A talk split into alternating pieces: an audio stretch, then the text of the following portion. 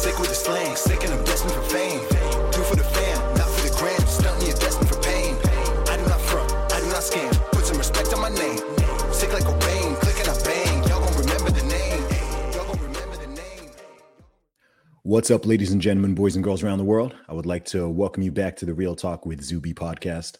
On today's episode, we have got on a writer and ghostwriter, and this is the one and only Joshua Lisec. Welcome to the show, man.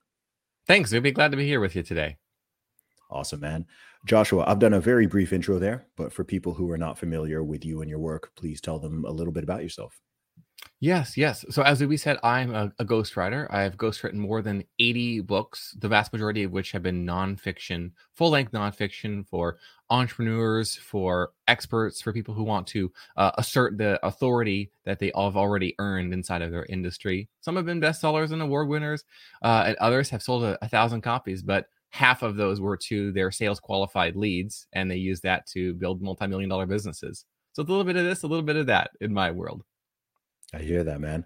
How, how did you get into the world of writing and perhaps ghostwriting in particular? completely by accident. My goal as a youngster was to be a novelist one day. I was inspired by all of the great Western fantasy epics. And so when I was uh, 19 years old, 20 years old, I got a two book publishing deal for novels that I had written. And then something interesting happened. I'm signing copies, I'm doing local events, and two people, independent of one another, asked me the same question. They said, Joshua, I really like your book. Can you help me with mine? It's a memoir, like it's my life story, but I want it to read like fiction. And I said, okay, fine, sure. I'll help you with your book. And I've been saying, okay, fine, sure, uh, ever since. That's so interesting, man. So, how long have you been doing it for now, then? Just over 12 years. Okay. And um, I'm curious about ghostwriting. I have um, I have mixed feelings on it because I don't I don't think I'd ever use a ghostwriter. Um, being a creative myself and wanting to be the one who puts the words down on the paper. Um, but what what's the main reason why? What are the main reasons why people use ghostwriting? Because I, I think it's a bit of a.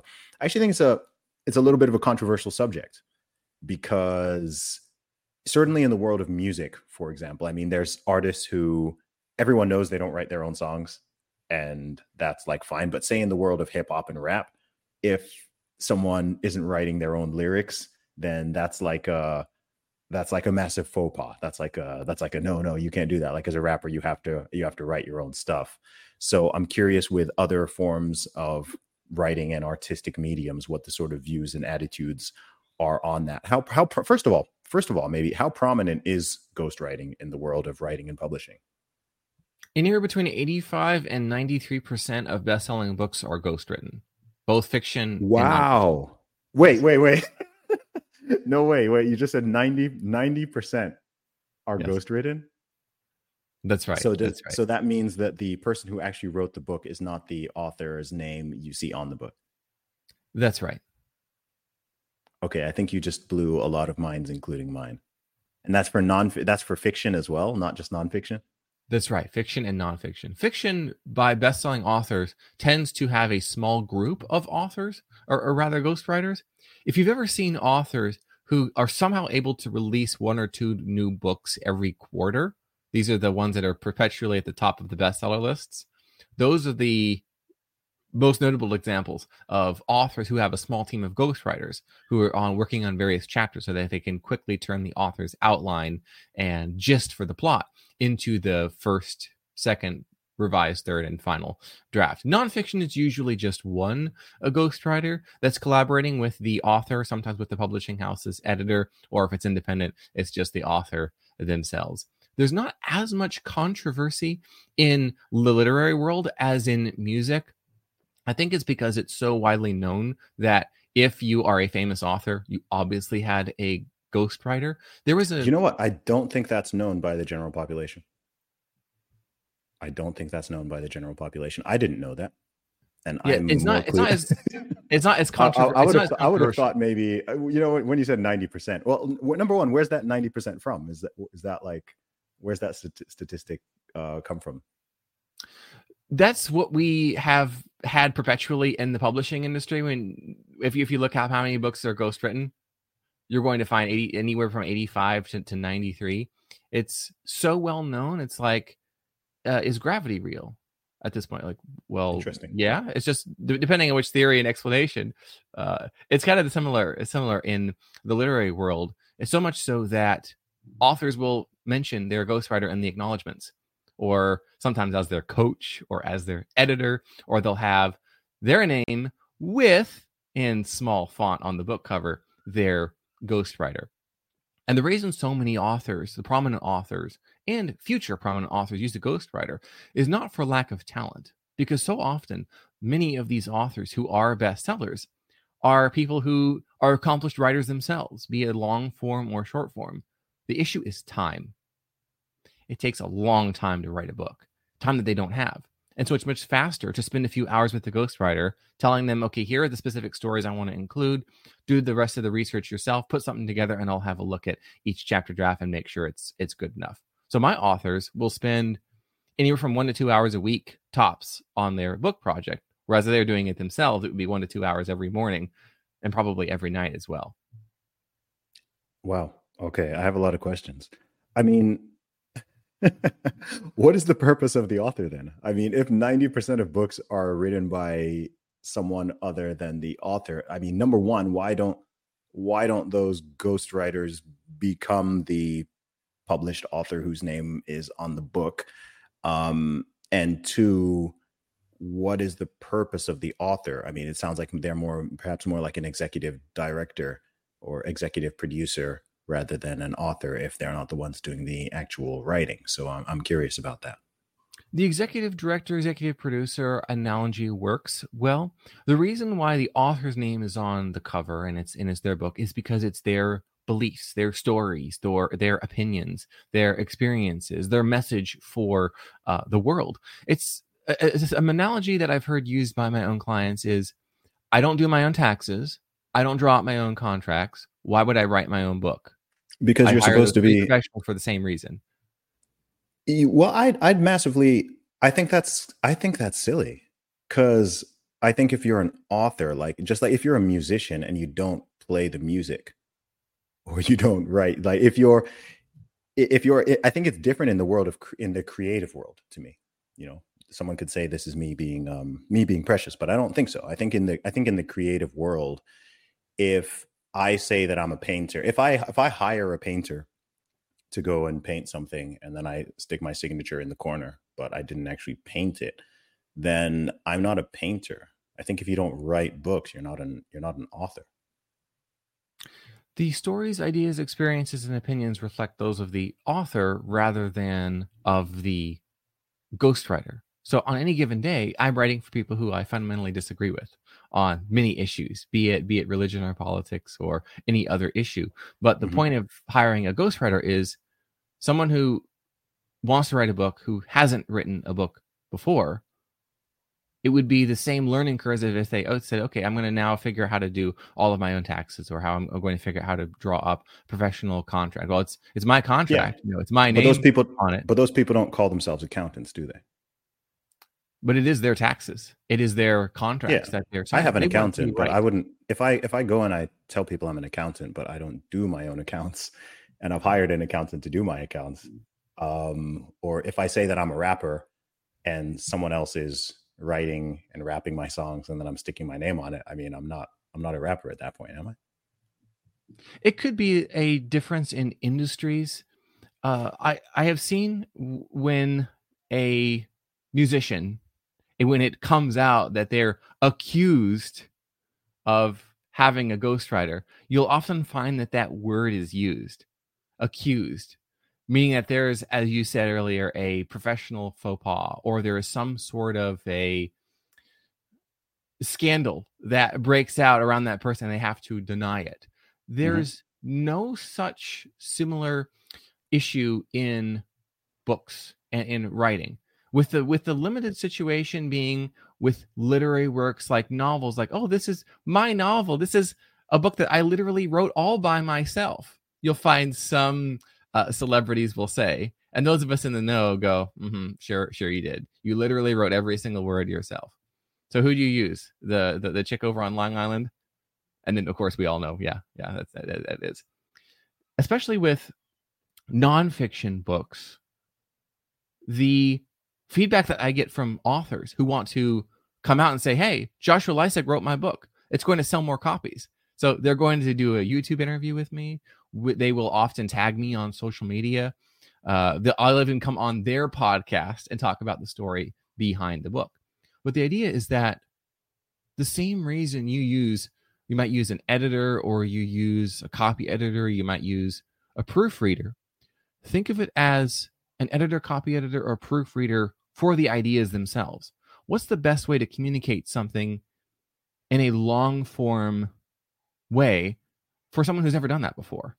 Maybe they've written successful blog posts, or they've given interviews, or they've written email newsletters. Well, what about for those people who they haven't written a book before and they want to make sure it's the best way they could have structured it, the best way they could have said it? And so in their minds, and that's why they the analogy that they'll often use is, well, I have a I have a lawyer who draws up my contracts for me, and it's it's me whose name and his letterhead is on the contract. They want it to be right, especially the bigger the audience they have, the higher the risk of getting it wrong, wasting time. And so the more important it is to delegate to a professional across your various domains when it comes to managing your personal brand. So most people don't edit their own videos. For example, the, the clients that I have, they don't edit their own podcasts. Uh, they, in many cases, don't even come up with the names of the episodes uh, or even the questions asked. They, their, their team, they delegate so, so much.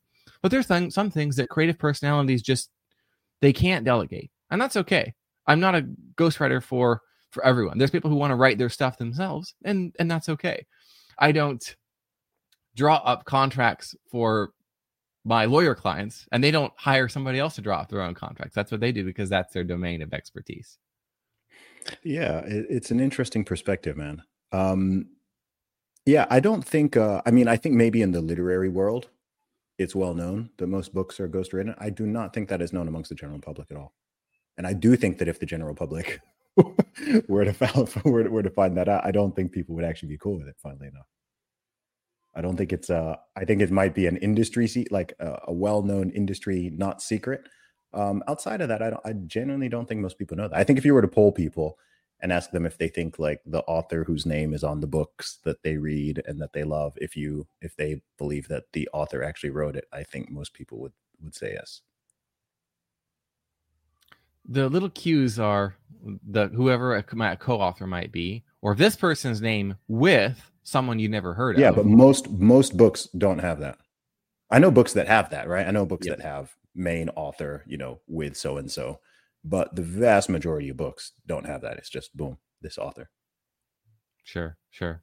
You'll also find sometimes in the acknowledgments that that person's name. So I'm I'm mentioned. Thank you for my I'm, I'm called out as my writing partner, my writing coach, my editor, oftentimes my ghostwriter. I get, I get, I get that a lot because my own personal brand is such now that people know that if it's known I'm associated with the book, it's going to sell more copies because it's it's a mm-hmm. Joshua Lisec uh, book, and there's there's a, a okay. unique there's a unique aspect to to to to my work, and so people want to get copies of books I'm associated with, which can sometimes be awkward because I've done books on let's say semi controversial topics like divorce law, honey, what's this divorce law book doing here? What, why, why did you buy this? No, it's Joshua Lisec.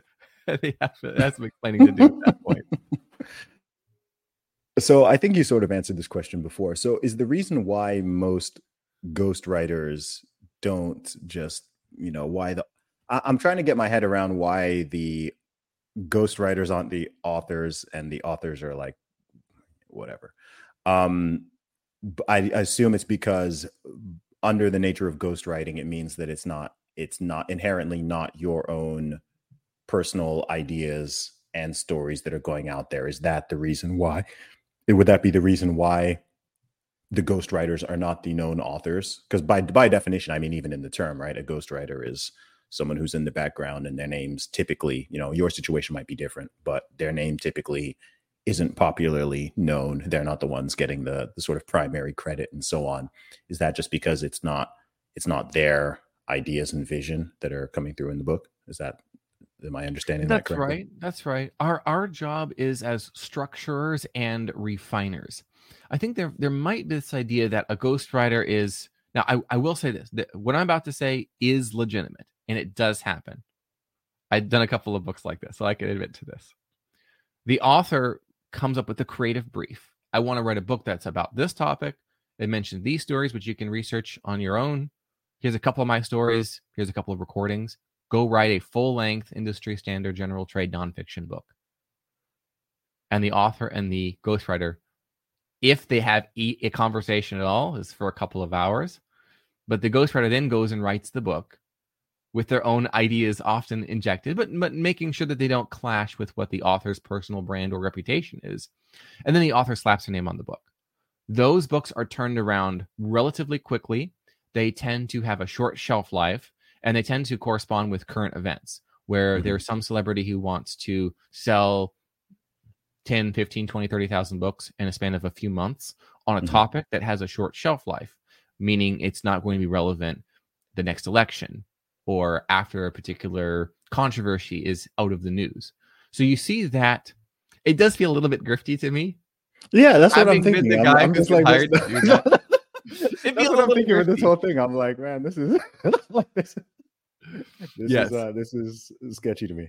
Yes. Now I I want to give a, an example of one of my one of my clients. So, Dr. Philip Ovadia is a cardiologist. Stay off my operating table. Yeah, I know. Him. Is his book he has uh, probably 30 or 40 times mentioned in public that I was the ghostwriter for the book, mentions me at the acknowledgments as well. And the reason why he's fine with that, and there's no, let's say, accused of using a ghostwriter, uh, let's say, concerns around that is because they're his stories. So when before and after he was in the operating room, he'd sit down with me. Okay, Josh, I got to get on a plane for the next, you know, got a surgery coming up. So we have half an hour.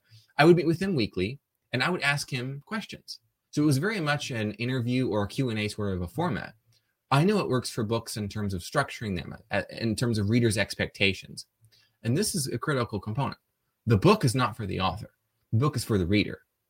And authors don't necessarily know what's the best way to order their ideas, structure their ideas, how long it should be, how do you transition from one point to the next? How do we make it a maximally persuasive book? Because 92% of book sales are attributable to word of mouth marketing, according to Nielsen. And so they want, authors want, their book to be as word of mouth marketable as possible.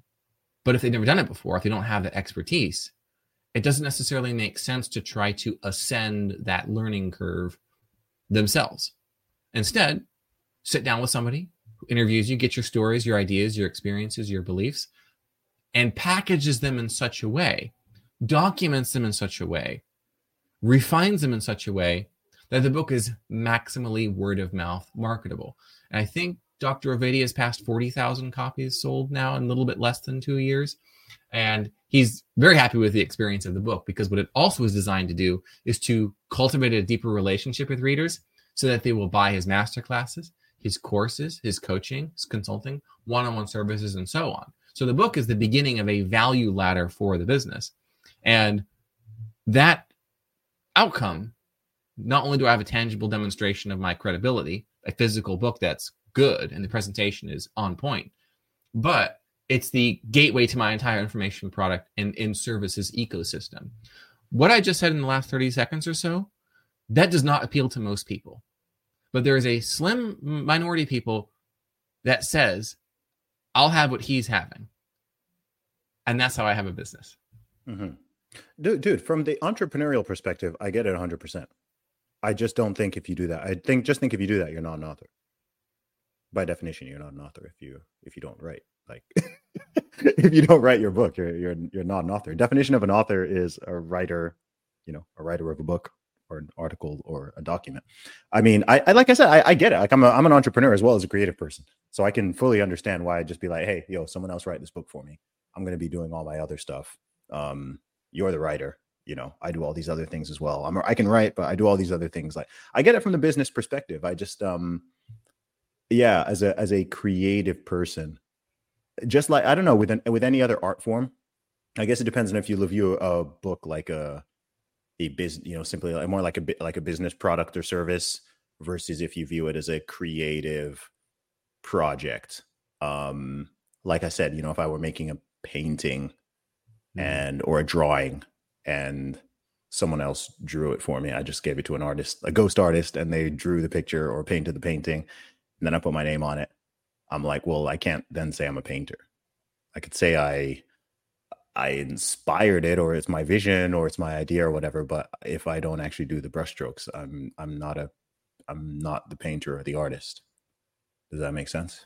Or do you have a different that that does that. that. does it comes back to what the what the goals of the of the person are and everyone Yeah. is a little bit a little bit different i have no qualms about calling phil an author because they're his they're his ideas they're his stories that he he related to me. Some people have even changed what they call a ghostwriter and they'll call that person their like i said their editor their writing partner their writing coach or another word that's used now is scribe. For example, I believe several of the epistles of the Apostle Paul, uh, they were known to have used a scribe, meaning that Paul was sharing the experiences, the stories, the, the doctrines, and whatnot, and they were written down by someone else.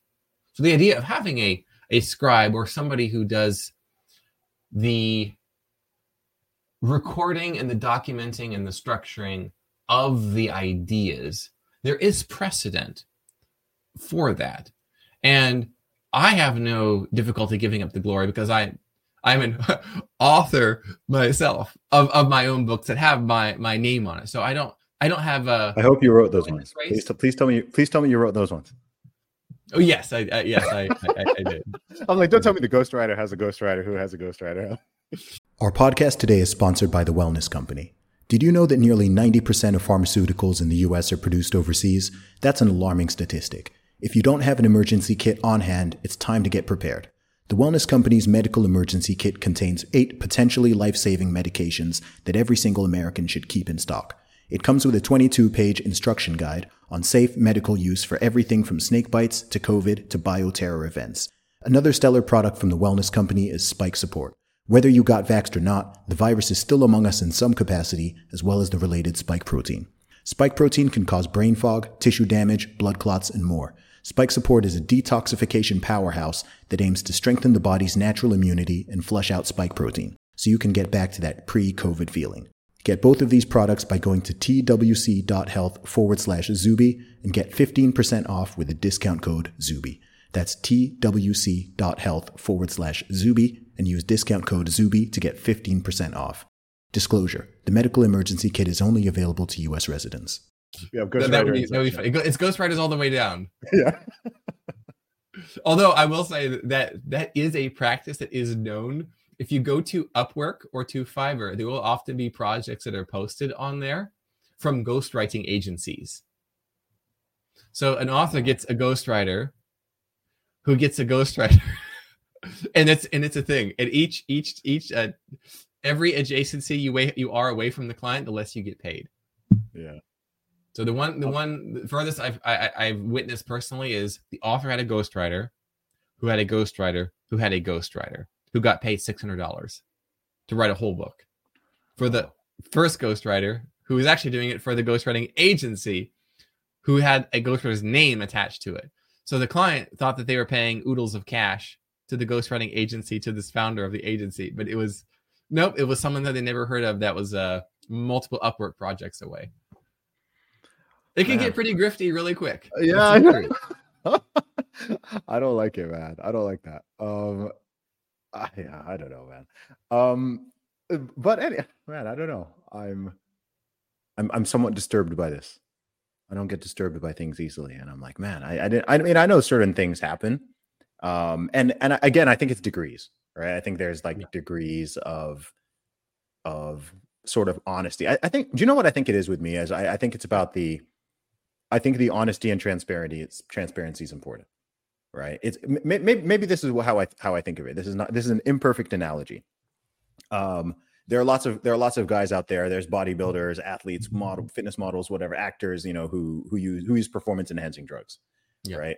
And you've got the ones who um they use it and either they just say they use it or they're just quiet about it and you implicitly know okay yeah obviously that guy is on something because he's so you know gigantic and ripped and whatever and you can't get to that level without it.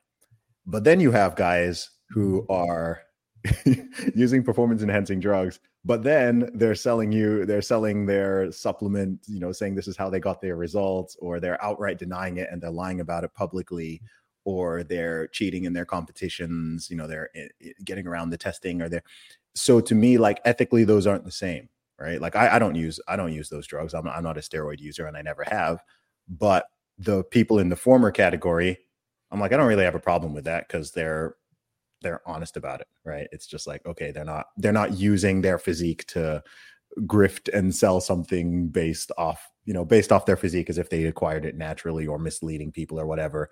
But then in the second category there are. So i'm I, I i think i kind of feel the same with this. Whereas if someone is like look here's my book.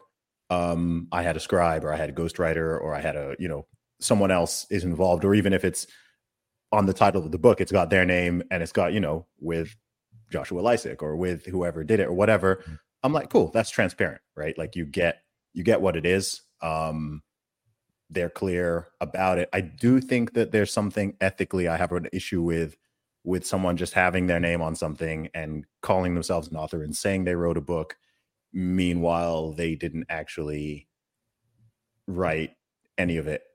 Or you know it, it's even different to okay they wrote they wrote a whole first draft and then they gave it to an editor who moved stuff around and tweaked it and made it better and so on and they're involved in that process. Even that is very different to just like okay i just want this book written i've got this idea and then i just go and i pay a bunch of people and then mm-hmm. six months later three months later whatever it is cool i've got this thing and hey my face is on the cover and my name and none of their names and all this like mm-hmm. that seems really scammy to me because because yeah. i don't think you're being honest with the audience there yes I, I i believe you've hit the key which is the, the transparency and the authenticity the sort of clients that I attract are are people who want it known I was associated with the book. Hey, here's my ghostwriter Joshua Lisec. I get that. Versus the sorts of people who, okay, I need you to sign a confidentiality and non-disclosure agreement.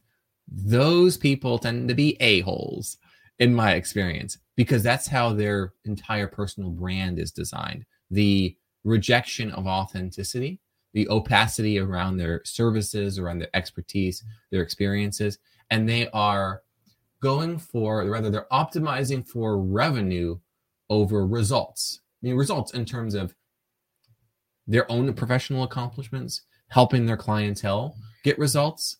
So they're the sort of people who are concerned about reputation management, making sure negative reviews don't show up online and they mm. intimidate competitors and, and these sorts of things sending out letters from lawyers you see these these sorts of tactics and they are terrible clients they don't pay very well and so they're they're uh, red flags of their own design these sorts of people and and and they're absolutely grifty for sure what you described there with someone who has a first draft or a rough draft i do get that a lot where somebody says hey i started this book i've got something it's kind of rough needs some help or it's really well done. So people know that I work with Scott Adams, the creator of the Dilbert comic strip. Yeah.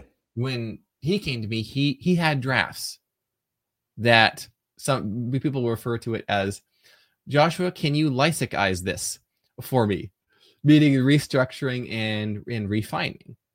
When I'm interviewing an author, I see it as a similar process. Whether you give me a first draft as an interview transcript of me having a conversation with you, you're giving me something. You're not disappearing for six months and say, "Give me a book I can put my face on." Those those, of, those those sort of authors are unsatisfying and unrewarding in in more ways than in uh, than one. Although I have I have been part of that before. You know, I think the maybe the useful metaphor for music is the artist or the musician when they record their their art is there not some an editor somebody who changes things who makes adjustments to the original audio track versus okay we're just going to push this to the cd exactly how uh, exactly as it was recorded or is there an editing process involved between the artist recording it and then the public hearing it yeah i mean there is obviously there is editing and mixing when you're recording yeah. music um my my thing is but you're you're recording the music, right? Like if someone else is recording, like if someone else is going in the studio and singing or rapping, and then you're putting your name and saying, "Hey, this is my song," you like you weren't even like you didn't even rap it, you didn't even sing it. then I'm like, that's scammy. Like that's a scam. If like everyone expects editing and mixing, no one's expecting it to be like completely raw. Like just like no no one would get mad at someone who writes any writer or journalist or author. Everyone knows everyone has an ed- editor, right? Something doesn't just go into the newspaper and just boom. But it's like, but that person did. The person whose name on the article, you know, they wrote it, so they can say they're the writer. Um, I just don't think you can say you're a writer or an author if you literally did not write the book. I think that's a lie. I think that's a lie. Um, if I just hired someone for like right off the bat and just they went off and did you know did that process you described right here's here's a here's an overview you go out write the book. I think you know you're working with scott adams like it's it's different. Everyone knows scott is a writer. Scott can write like he's a, he's a creative person whatever um and he's transparent. Saying like cool. I worked with i worked with joshua Lisec on this book um but that's a that's a collaboration. That's like that's that's understood. I think if it's just like okay you hire that person and they do the whole thing top to bottom yeah maybe it's your ideas but they they build the whole thing. I just at that point i just don't think you're a writer. You might be an entrepreneur. Sure you can be an you're an entrepreneur you're uh maybe there's some other visionary there can be some other word for it but i'd just be like if you cannot write and you do not write you're by definition not a writer you're not an author if you don't rap you're not a rapper if you don't sing you're not a singer if you don't um if you don't do the accounts you're not an accountant there's nothing wrong with hiring an accountant but I would never say I'm an accountant if someone else is doing my accounting and taxes. Then because I'm I'm not the accountant. You see what I mean? So I I think there that that's where that's how I see it. I think that's how most people would see it as well. Um, I'd be curious to know what the general. I'm actually very curious to know like how aware the general population is on how the sort of writing and authorship world works. I do think most people's minds would be blown if they found out that 90% of books were ghostwritten. I do not think that is well known at all. Yeah, yeah. The metaphor that I return to that so many of my clients use is, and I mentioned before, and and it didn't resonate with you, and that's and that's okay. Is this idea? Well, these are my taxes. I hired a professional, so that it's right. And oftentimes, the tax preparer's name is under there. And because taxes technically are a business expense, and a ghostwriter is a business expense, they often think of it in that way. Oh, it's my book, it's my taxes, it's my contracts. Right? I hire Mhm. professionals to draw them up for me. Of course, the accountant doesn't go and make up numbers or that's a problem. The lawyer doesn't include useless clauses, unnecessary clauses in the contract. And the ghostwriter presumably doesn't make stuff up and then put it in the book. Although that has been a problem in the in the past with these sort of I, I would be okay calling them rather than ghost writers. You could call them ghost grifters. I think that would be funny, or grift writers. I think that would also be funny, where they go and make stuff up and they put it in the book. And then when the author gives an interview, it's obvious they didn't even read their own book. Oh But you tend to see that with the personal brands who are deeply concerned about their online reputation Yeah. and reputation in the media, where they pay the five figure a month retainer public relations and crisis PR firms. Uh, and they have a, they have lawyers sending out letters over every little thing. Those are the Yeah. people who are terrified of it coming out they had a ghostwriter because they have had opacity and inauthenticity as part of Mhm. their brand for so long. If that comes out, well, then the other thing comes out, the other thing comes out, and they are then exposed as a uh, as a grifter versus someone who has been, let's say, transparent and has has shared it openly for so long. You know, I, I think of authors that some people in your audience might know of, marketers, be they marketers or entrepreneurs. Gary Vaynerchuk, he is not shy about having ghostwriters on all of his books. Russell Brunson is known in the dot com secrets and expert secrets. He had ghostwriters for for uh, for his books as well. That's well known. But these are these are business people rather than Yeah. let's say self-styled artists. This is my But I think that aspect of it, I- don't ghostwrite for artists, music or, or or literary. I tend to ghostwrite for people who own a business and they understand how a book can lower customer acquisition cost Mhm. and shorten the sales cycle. And they say, "Oh, that's a huge investment in the long-term life of the business. Yeah, let's do that." Yeah. And so they think of it as the same way as a business expense, like like so, taxes. uh, to, so to, to be clear on something, so when you say that ninety percent of books are ghostwritten, I mean, because you're you're you included fiction in that, That's including fiction. Because I think that's the part that people. I think that's the part that would blow people's minds. And I think if you said ninety percent of nonfiction books or business books are ghostwritten, I wouldn't have been. I wouldn't have been surprised. Right. Yeah. Um, but if it's like actual fiction books, because that's where the actual artistry and creativity is supposed to is supposed to really come into it. So if it's like, well, a not a novel is being ghostwritten, I'm just like, there's no. I don't consider that like I can't consider that person an, an, an author. Then if they did, if they didn't write it, I'm just like, well, it's not it's not yours. Like I give the credit to the ghostwriter at that point. I'm like, okay, cool. Like that's the ghostwriter's creativity and you know making those words flow and making all that magic that comes when you read the book. Um, you know, it's interesting. This sort of leads into another idea, which is similar to how I feel about um, the whole artificial intelligence thing, right? Yeah.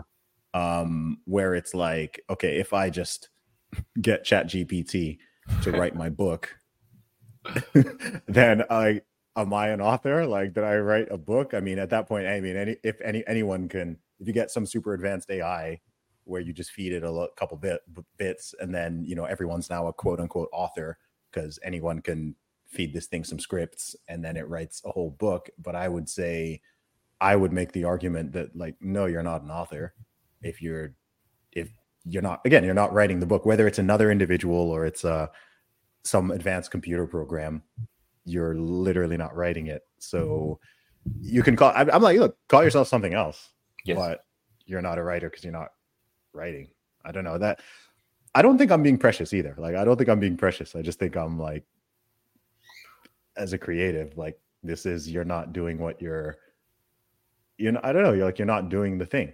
If you're if you say you're a surgeon and you don't do surgery uh, like you're not like you're not you're not a surgeon. You could be a director. Maybe you sit in a chair in an operating room and the actual surgeons do the cutting and the stitching and whatever and you direct and you're part of the process. Like yeah you know maybe you're a surgical director or something surgical Yeah. entrepreneur.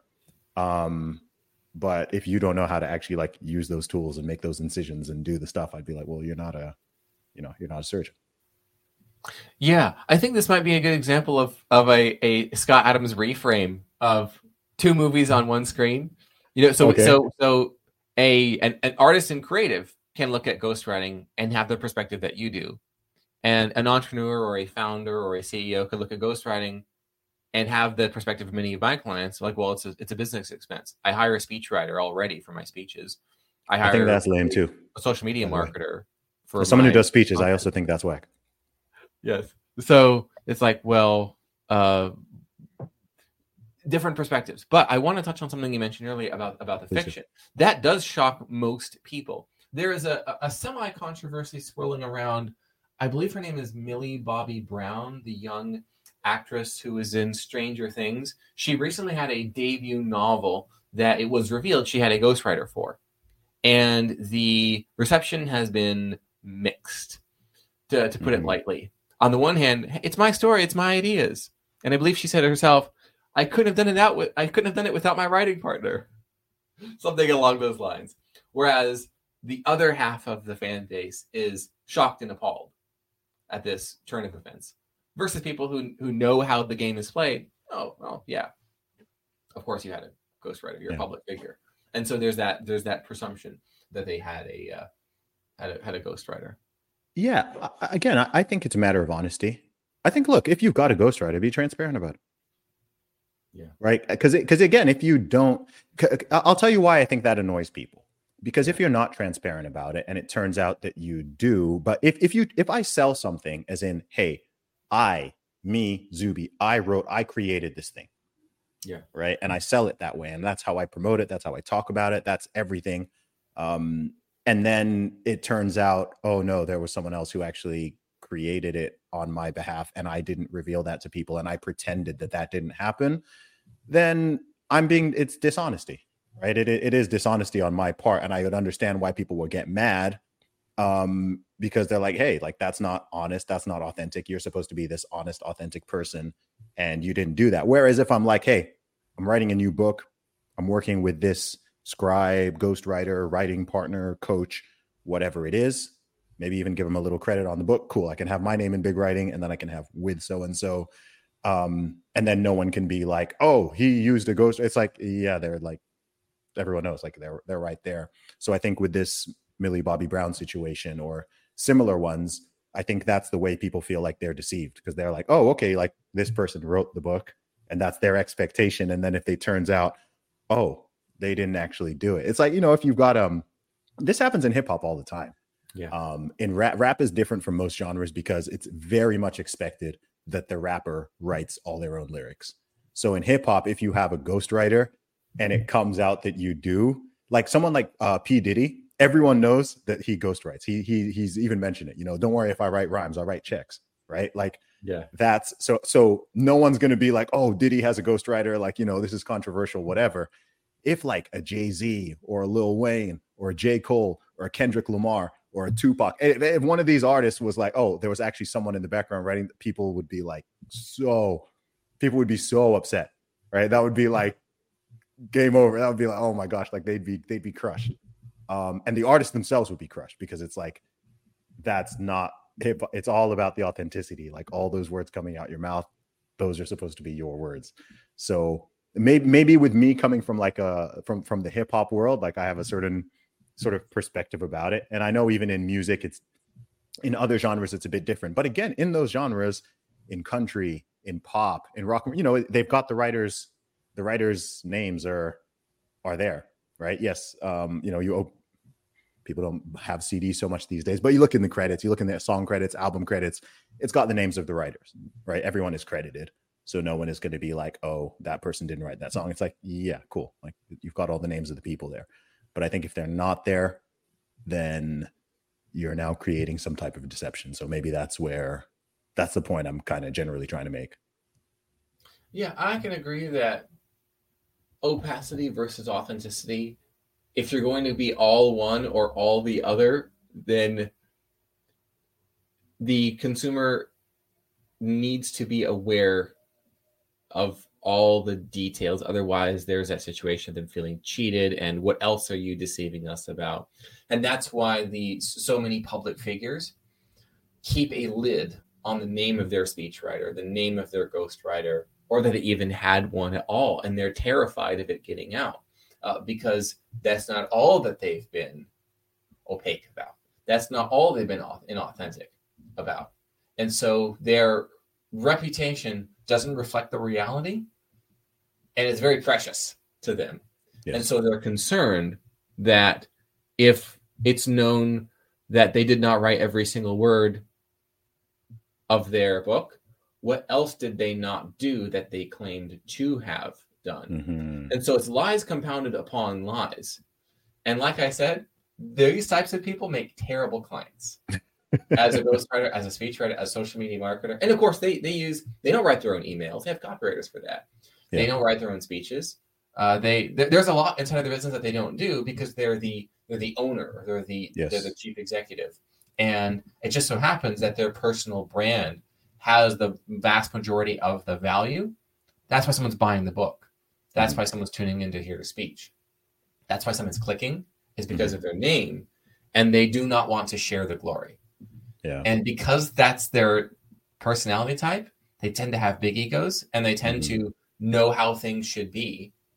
And the only reason you bring in a ghostwriter, in my opinion, is because you don't know the best way to structure or your, your book or refine the ideas and whatnot.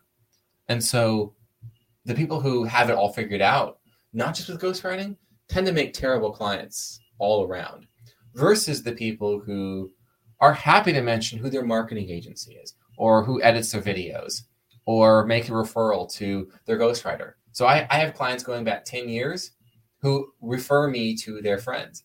Hey, your book is great. Yeah, that's, thanks. I, I use Joshua Lisec. Oh, okay, cool. And then they, you know, I, then they show up or they'll introduce me. Hey, here's my ghostwriter, Joshua. Have the introduction.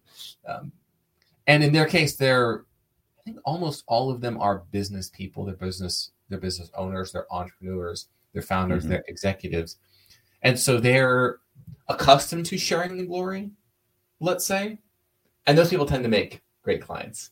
It's the secrecy first who tend to have it all figured out and they tend to be afraid and say, Well, I can't say it that way because then people will think this. And they're just constantly looking over their shoulder. And those Yeah. sorts of people don't make good clients. It sounds exhausting, man. Honestly, like I, I, it's interesting. Throughout this conversation, I've been like, man, I, I knew I was authentic, but I'm more authentic than I than I even realized. Like, I actually wrote my books. Like, I actually write, I actually write all my songs. I write all. Well, I don't even write my speeches because I freestyle.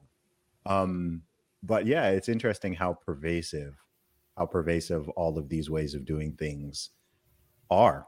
Um, yeah, I don't know. It's a it's it's an interesting, it's a very interesting conversation. I didn't know we were going to. uh dwell so much like just on the ghostwriting aspect, but I've been I, have never had a conversation with a ghostwriter before. So sure. it's kind of interesting to get to understand the inner workings. Um, we're gonna need to wrap up fairly soon, but I did have a question. I was wondering how how many books a, a year do you typically do? The average has been between six and nine for a while now. There was one year where I did, I think, either thirteen or fourteen. That no, that was exhausting. Let's talk about exhausting. That was exhausting. I've pulled back a little bit since then, and I've been focusing more on my own stuff because that's what else clients need from me. So I'm not just the ghostwriter. Oftentimes, I get pulled into conversations with their marketing team, and I'm a bit of a ghost strategist, a, a ghost marketer, uh, and, and so on. And so, what works to sell a book works really well to sell courses, master classes, coaching, consulting, other professional services. And because I've ghostwritten so many books on so many topics and industries, I know the right way to to word certain things or to introduce ideas, new beliefs to markets that other businesses want to be in and so I'm consulted as sort of a ghost persuader. Now, hey, Joshua, we need your feedback on this marketing campaign, or we, we, we want to put together this value ladder, or hey, we're having trouble closing sales calls. What do you know about reaching this, this audience in this market? And so I have courses and services that are beyond the book, but are, are based on success selling book because it's rather hard to sell books. It's much easier to sell courses, information products. I found we could get into the psychology of why that is and there's a bit of a publishing paradox here. I'm going to talk about more in the future. Whereas if you release a course, you're going to make more money from a book in the short term. But personal brands who have a book at the beginning of their information product ecosystem tend to sell more of everything else over time because the entry level is so quality, so cheap relative to a $500 course. And it's a tangible physical product, whereas a digital course or a download PDF doesn't have that same sort of presence that a physical book that you hold in your hand and wow this is good and you see the author's words as communicated by the ghostwriter or as channeled by their literary medium might be another way of putting it. I hear that man. Joshua where can people find and follow you online? Um, my best shenanigans are on the app i like to call twitter x because it's funnier than just calling it x or tafcat the app formerly known as Twitter. Oh, okay. Twitter. I was like, oh, what does that stand for? Yes, uh, at, at Joshua Lisec, I have about 300 trainings on different topics on my my YouTube channel. But my my favorite and best stuff is part of the Best Way Persuasion newsletter, where I send a new case study every single month to business owners, entrepreneurs, and marketers for what's working for my author clients, my entrepreneur clients right now, for advanced business persuasion. And I tease it as these are ungoogleable and unchat GPTable strategies and tactics that are working for persuading the masses. Awesome. Joshua, thanks so much for coming on the show, man. It's been a really interesting conversation and uh, definitely look forward to speaking again in the future. Sure thing, Zuby. Thank you. Bye bye.